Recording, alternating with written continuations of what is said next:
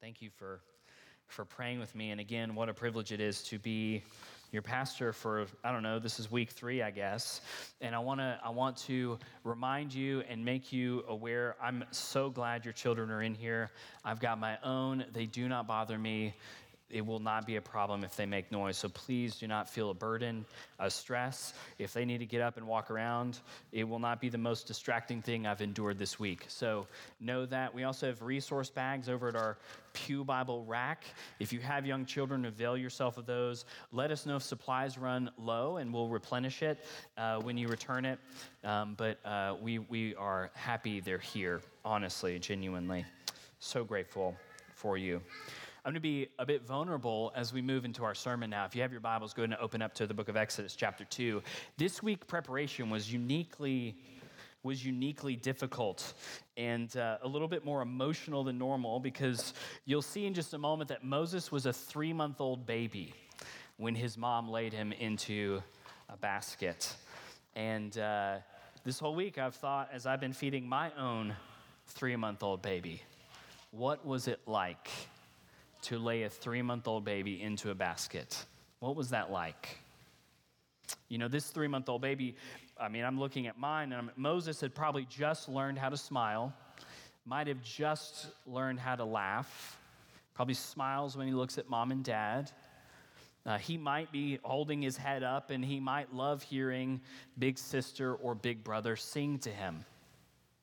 Little three month old Moses.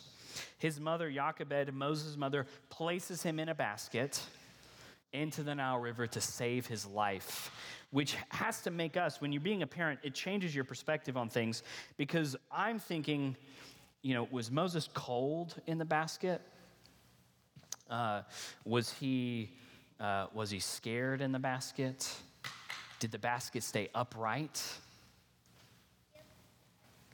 We yeah maybe maybe it did. That moment is emotional, it's horrifying. When you stop to think about it, it makes you ask the question what mother would lay her baby down in a river? What would possess a mother to do that? What does that mother know to be true about God? What does that mother know to be true about God? Let's find out and turn our attention to our text. Look with me again, Exodus chapter 2. I'm going to be reading from verses 1 to 10. Exodus 2, 1 to 10. Now, the, now a man from the house of Levi went and took as his wife a Levite woman. The woman conceived and bore a son, and when she saw that he was a fine child, she hid him for three months. And when she could hide him no longer, she took for him a basket made of bulrushes, daubed it with bitumen and pitch. She put the child in it and placed it, the basket, among the reeds by the riverbank.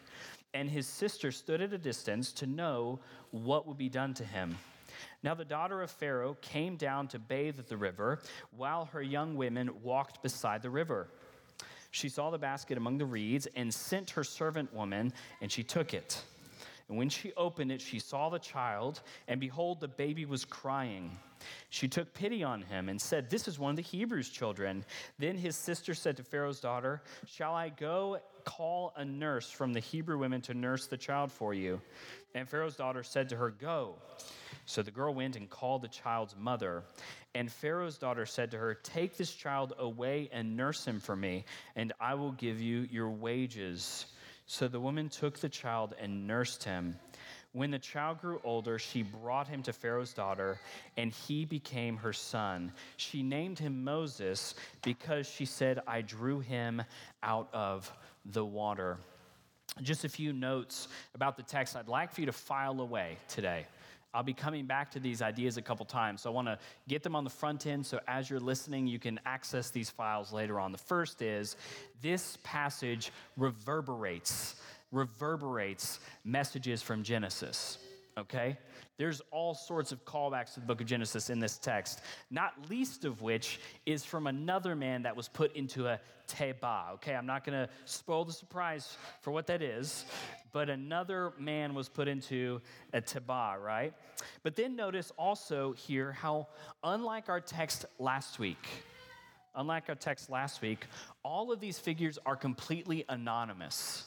They could be anybody, and they should be everybody. I'm going to return to those two notes repeatedly throughout the sermon because I want to again answer the question I asked before. What would possess a mother to lay her infant down in the river? What does this mother know about God's character? What does this mother know about God's character? And it's this Moses' mother knew that God can be trusted to redeem any desperate situation. Moses' mother knew that God can be trusted to redeem any desperate situation. So here's what each of us face. Each of us is going to find ourselves in a situation where God is going to have to come through. We're all going to find ourselves in some situation at some point in our lives where God is going to have to come through for us. These first three verses echo and anticipate, uh, echo a hope and anticipation that go all the way back to the book of Genesis, all the way back to Eden, where everybody is waiting on a boy who will end the back-breaking toil brought about by the curse. In Genesis 3:15, there's a promise. It's called the proto-evangelion, first gospel, proto-evangelion. It's the promise that a woman would bear a child who would break the curse's back. And God promises this blessed child will come through Abraham, Isaac, and Jacob. This child who ends the curse is going to be a Hebrew boy. So, throughout the book of Genesis, people are waiting on a son. It's not that daughters don't matter. All this text has been about women so far, but people are waiting on a son because God promised that it would be an offspring, a son who would do this work. It's part of the reason, again, genealogy is so important, but it's part of the reason that those who are keen on opposing God's plan are keen on eliminating Hebrew boys. Critically, Verse 2, we have a linguistic connection to this refrain that echoes 16 times throughout the book of Genesis. Again, everybody's waiting on a boy. So the phrase repeatedly is conceived and bore. It happens 16 times, and this is the last time that Moses uses this phrase. We are supposed to see that Moses is connected to the promise given to Abraham, the one who would organize and establish the people of God into a nation. So, what's the problem? Our text zooms in from the prologue, which is a nationwide crisis of Pharaoh's issued a decree to eliminate all the Hebrew boys. Again, he's threatened by God's blessing on them. The more he presses them, the more God is blessing. And we're zooming in in our text on one family unit. Zooming in on one family unit, we have a young mother here, a Levite, who has a three month old baby boy. Again, let me remind you a three month old has just learned how to smile, might just be holding up his head, smiles whenever Jochebed looks at him. And hanging over this baby boy's head is a national edict that he's to be thrown into the river. Please don't let your familiarity with the text callous your hearts from how horrifying this moment is.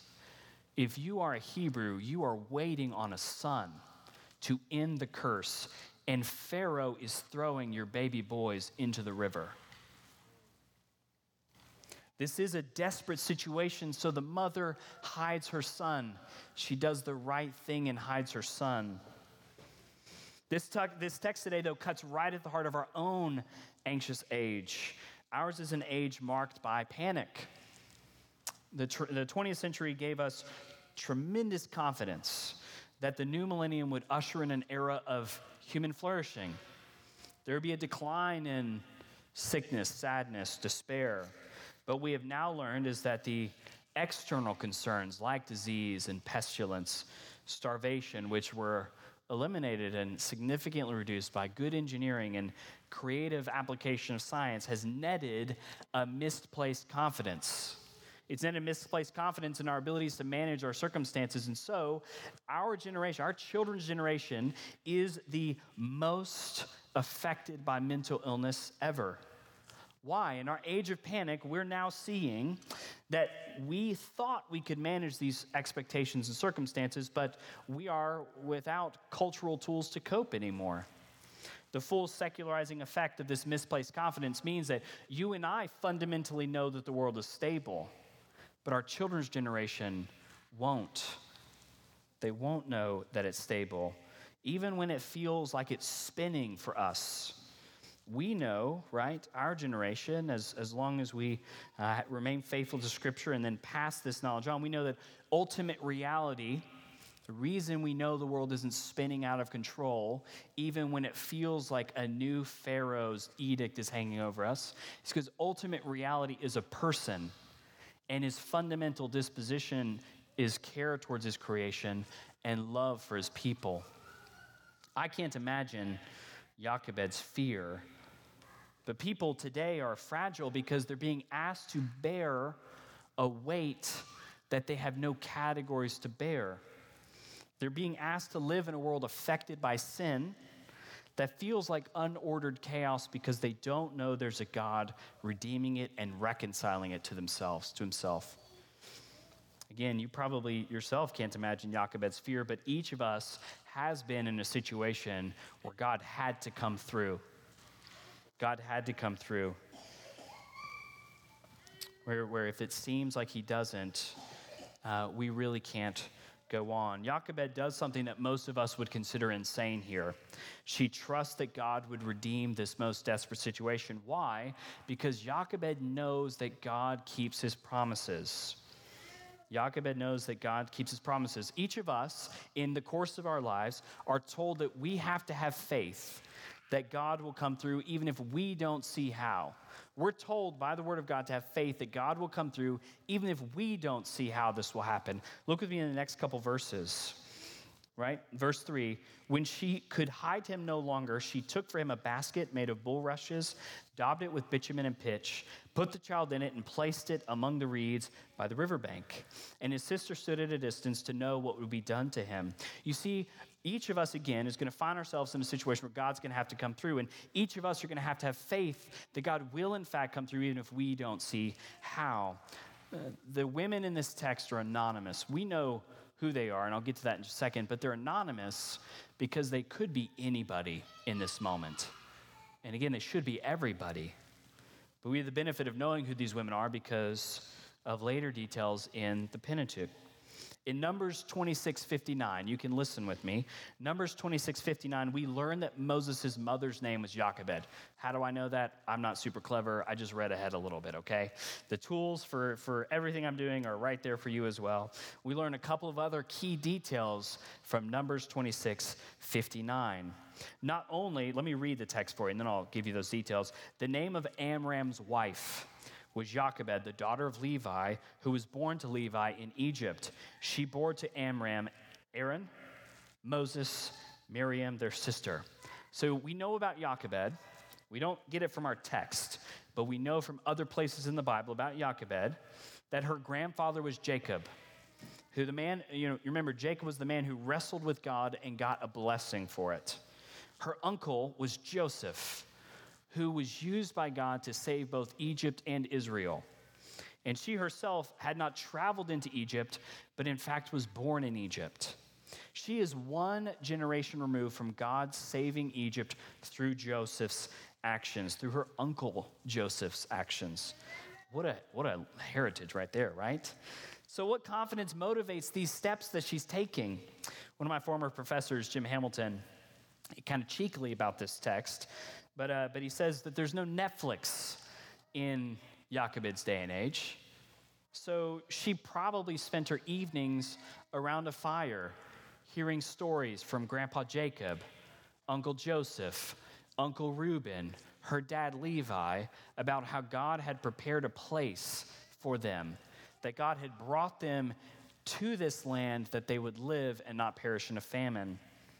So we can imagine their sanctified imagination, that deep down, maybe even as she laid baby Moses into the reed basket, she said to herself, God brought us, He brought our people to this land to live, not die. My baby boy, this boy is not going to die, he will live. God brought our people here to live, not to die my baby boy will live. Of course, the text does not tell us her inner thoughts, but a mother willing to do this must have some settled confidence that God can redeem even the most desperate situation. And Jochebed knew it would happen through Moses. She calls the baby boy fine, which means something different than how 1990s vocal harmony legends, Boyz II Men, meant it when they sang about it in their ballads. The word here is tov, which is yet another echo from the book of Genesis, where someone else sees something and says that it is tov. God saw that it was good. The construction of the phrase is a bit odd. What mother looks at her baby and says, I see that it is good? Right? This beautiful baby, right? Of course, but it does not read, she thought it was fine. Instead, Jochebed sees that God has declared him to be fine. And in fact, that's exactly how later biblical authors clarify what Jochebed's motivations were in this text. In Acts 7, Stephen's speech, for example, this is what Jochebed means. Verse seven, uh, chapter 7, verse 20. At this time, Moses was born, and he was beautiful in God's sight.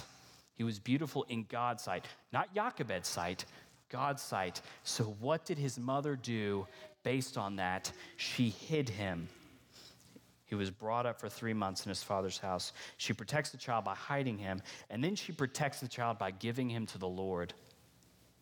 The author of the Hebrews highlights this act, her laying him into the basket, as an act of faith. Listen to Hebrews 11 23. By faith, Moses, when he was born, was hidden for three months by his parents because they saw the child was beautiful and they were not afraid of the king's edict. That again's odd. They didn't put him in the basket because they were afraid. They put him in the basket because they were not afraid, because they knew who God was. They were giving the baby to the Lord. None of us have the strength to do this alone. Not one of us has the strength to do what Jochebed did. That faith is a gift fortified through ever increasing trials. Here's the deal. Again, not one of us could do this. I, you know, I, have, a, I have a daughter. My second daughter used to go to a, a preschool my middle daughter. And this preschool, uh, they, the drop off was this, was this big parking lot. You'd have to come in and park, and you weren't supposed to get out of your car. You're supposed to open your door, and your baby girl was supposed to climb out of her car seat on her own and walk into the school by herself. I did not like that. We did not like that. And so, uh, you know, she's our two year old daughter. So we defiantly parked every day and walked her into the classroom the school would send out these really passive aggressive emails reminding us, reminding everybody, it was, you know, these were emails to the Carters, not to everybody else in the school. Um, but we were customers, so what was the worst they were going to do to us, right? I could not, and we could not bear to see her little body struggle under the weight of her backpack, her water bottle, and her lunchbox. She's two. You're probably similar. So I want to emphasize again Jochebed is not reckless here. She's not wholly hoping for the best. She's a deep trust that God is going to redeem the situation, that God's going to redeem the situation and bring something good out of it. Do something like God had already done for her family through her uncle Joseph. So we have to ask the question what is faith? It's providential. I did not plan this. I'm not clever enough that our catechism asks the question what is true faith? It's one of those superintending providences of the Lord, okay? I'm not that clever. Why does the author of Hebrews call this an act of faith? Because Jochebed acted as if the promises of God were true. She acted as if the promises of God are true. If you have been promised by God that a boy from your line will live and break the curse, and you lay your baby boy in a river, you are knowing, you're not wondering, you're not wholly hoping for the best. You are knowing that God's promises are true. Part of, I think, what gets us confused in the faith work dichotomy is that the Bible does not describe faith as a leap into a void or some gap that fills in the, the knowledge of what we know for sure and what we cannot know. Uh, that not even close. That idea of, of uh, faith as a leap comes from a Danish philosopher named Soren Kierkegaard, and that's not even what he meant by a leap of faith. Before it ever took on these religious connotations, the word faith meant a trusting confidence. A trusting confidence, fide, faith. You put your money into a bank, a safe, or a mattress, and not the street corner, because you have fide that it will be underneath your mattress and not at the street corner. you believe that and you act as if that's true. That's faith. Jochebed can act as if the promises of God are true because she's already seen God act through her uncle Joseph. She's already seen God keep his promise. So, how does this faith grow? How does Jochebed's faith grow? How does our faith grow? God allows our faith to grow through trials so that we would have an ever increasing amount of trustworthiness in his promises. His first call on your life is not to be laying down your child in the Nile River making a waterproof basket for that child. That's not the first thing he's going to ask you to do. Instead, in an ever increasing but always gentle cadence, he's going to gently expose for each of us our misplaced confidence. Always asking our soul, Who do you say that I am? Is there only one God in your heart? Like a toddler learning to walk, the Christian grows in faith by getting on the other side of a trial and recognizing God was faithful here. And the next trial comes, I can have confidence that God will get me through this one as well. Again and again and again. Jochebed's trust, her faith, allows her to act as if God's promise is true. She lays her son down in the river. Jesus himself entered the most desperate of situations to redeem all desperate situations to himself. Look at our text again. Verse 3 When she could hide him no longer, she took for him a basket made of bulrushes, daubed it with bitumen and pitch. She put the child in it, placed it among the reeds. We are going to see some intense connections between the Lord Jesus Christ and Moses right here. Moses' mother delivers him from the judgment of Pharaoh by building him a basket, in Hebrew, tebah. That's the same word that another vessel of deliverance in the book of Genesis is used an ark, where God commands Noah to build an ark. And in fact, Moses definitely wants us to draw these connections because these are the only two occasions where he uses this Hebrew word. Nowhere else in the Bible, right here and in Genesis 6, that's where he uses them. Moses wants for us to draw these parallels. Even Jochebed's action of sealing the basket is reminiscent of God sealing the ark around Noah to keep him safe in Genesis 6:14. Guys, this is a desperate situation. Jochebed is at the end of, of her rope. She's at her wits' end. She's out of resources. It's possible the baby's cries are louder. She can no longer hide him. We don't know everything, but she clearly has to trust what her grandfather, uncle, and her dad taught her. God brought our people to this land not to die, but to live. My baby boy's gonna live. A river meant for death for the nation of Israel is about to be redeemed for the life of Israel. Remember from last week, the Nile River was this godlike force in the Egyptian mind. Its annual floods are what made the Egyptian nation the breadbasket of the ancient world. And Pharaoh believed that by throwing the Hebrew boys into the Nile, he would preserve for himself a life for his nation. What he doesn't realize is that Acts seals the fate of his nation because God often inverts our expectations of blessing and shows us that his ordinary pattern is actually through surprise, weakness, and opposition. This is the life of Jesus, brothers and sisters. You're supposed to see the foreshadows of opposition, of being laid down in a place of death, brought up for the life of a nation. This is the life of Jesus. Death sentences hang over both baby Moses and baby Jesus. Both are born with edicts from a king to extinguish the baby boys from the nation. Just as Moses is laid in a place intended for death to rescue a people, Jesus Christ is laid in a place really dead. Really dead in order to deliver his people. Both will be drawn out, one from the water, one from the grave. Both the Nile and Golgotha are places intended for death, which God redeems for life. God does not bring an end, bring us to an end of ourselves that we would die, but live in these places of death. These trials are often the place where God's mercy has the best place to work. Jochebed's son is laid down in a desperate situation with her committing the boy's life to God. God the Son, Jesus Christ, is laid down committing his own life to God the Father. Why did Jesus Christ do this? Because each and every one of us is going to find ourselves at some point in our lives at our wits' end, out of resources, with no recourse for action.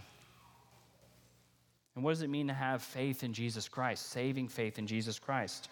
What does it mean, right, to have saving faith in Jesus Christ? It's not some holy hoping for the best. I am hoping Jesus Christ will work this out. No. To have saving faith in Jesus Christ is this it's to be honest that you're at your wits' end.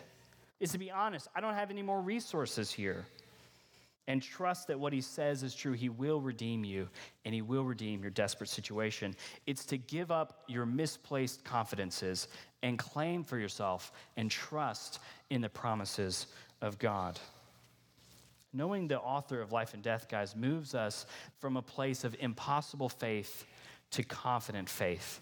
I'm to make a brief word here on Pharaoh's daughter. Okay, I want to make, again, a brief word on Pharaoh's daughter. I'm going to return to the mother and the boy in just a minute to conclude how God redeems the situation for them. But I want to zoom in here on Pharaoh's daughter for a moment. Again, um, and, and, and just want to highlight this, this unnamed woman's piety. Uh, before I do that, let me say I, I led a tour to Israel, an undergraduate study tour to Israel in 2016. And uh, part of a tour, it's the outside the Temple Mount and, and the temple complex, Yad Vashem is the second most visited place. It's the, it's the Israeli Holocaust Museum. Yad Vashem means a name and a, a name and a, and a heritage. Now, there's one exhibit where somebody pointed out something to me that's never occurred to me. Women disproportionately survived the rounding up. The rounding up uh, that happened before the Holocaust because they could conceal their true identity. All Jewish boys and men had a defining mark on them, which made it clear this is a Hebrew. How did the daughter of Pharaoh know that this was one of the Hebrew boys?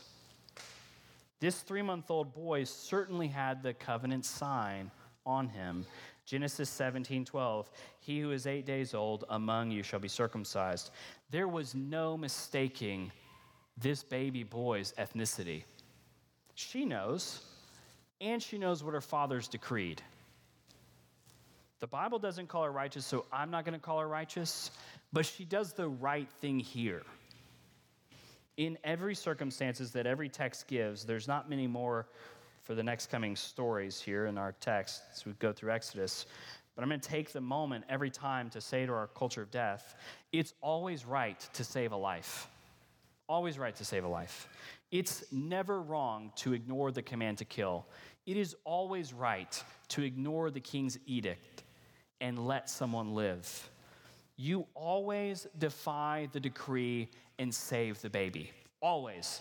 Never doubt this.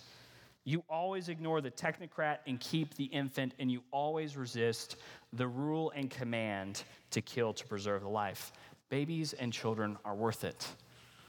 Pharaoh's daughter, we know a couple of things about her. She clearly had resources because she had young women. She was in Pharaoh's household, and we'll say more about her as, uh, as we talk about uh, uh, uh Moses' identity in, in coming weeks. But what's clear is that she ignores her father's decree and does the right thing. And it's a good example for us of what to do. But how does God redeem the situation for the mother and the boy? Let's just look at what the Lord does to redeem the situation. The daughter of Pharaoh, look at verse 5. The daughter of Pharaoh sees the basket, takes it up from the water. Verse 6 She has pity on the child that she is supposed to kill.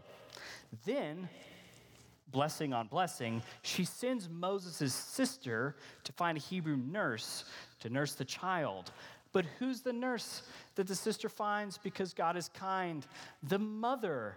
Not only does the mother then get to raise the baby, but Pharaoh's household funds the raising of Moses. Pharaoh pays for his own demise in God's economy. She adopts the boy, makes him an heir within God and Pharaoh's household. Are you kidding me? Are you kidding me? God will redeem any desperate situation. What did the mother know about God that allowed her to place confidence in the Lord that he would redeem any situation? Right? God did not bring our people here to die, He brought us here that we would live. And that's the testimony of every Christian. I was at my wits' end. I had no more resources. I was at the end of my rope. But God did not bring me to the end of my rope that I would die, but that I would live. It's no longer I who live, but Christ who lives in me.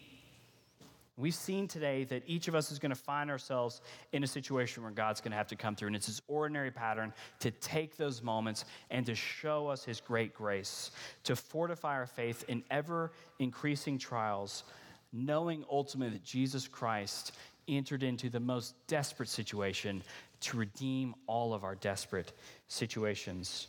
Brothers and sisters, I hope you know you don't have to bear the burden of your unimaginable circumstances with misplaced confidences. Even right now in your heart, you might be thinking about a thing that seems so overwhelming. I would invite you to trust the Lord with it, to commit it to Him, to give it to Him in prayer and say, Lord, please, I'm at my wits' end here and He will redeem this situation for you. You really can trust the author of life from death, the lover of your soul with your desperate situations. Would you pray with me? Lord, we know, God, that you keep your promises. It's hard to see sometimes, Lord, so you do take us through trials. And God, we're great. I'm grateful personally as a dad that you've never called me to place my baby in a basket, to trust you with that. But God, I do pray that you would give me the eyes of faith one day to have that kind of faith, to believe, to believe like that, Lord, to trust like that. I pray for this church, Lord. I pray that we would give our lives for our neighbors. They are drowning in self sufficiency, they're drowning in despair and misplaced confidences, and they are at an end to themselves. They need the Lord, and Lord, we are called to be ambassadors so, Lord, help us this week to be ambassadors, we pray. In Jesus' name.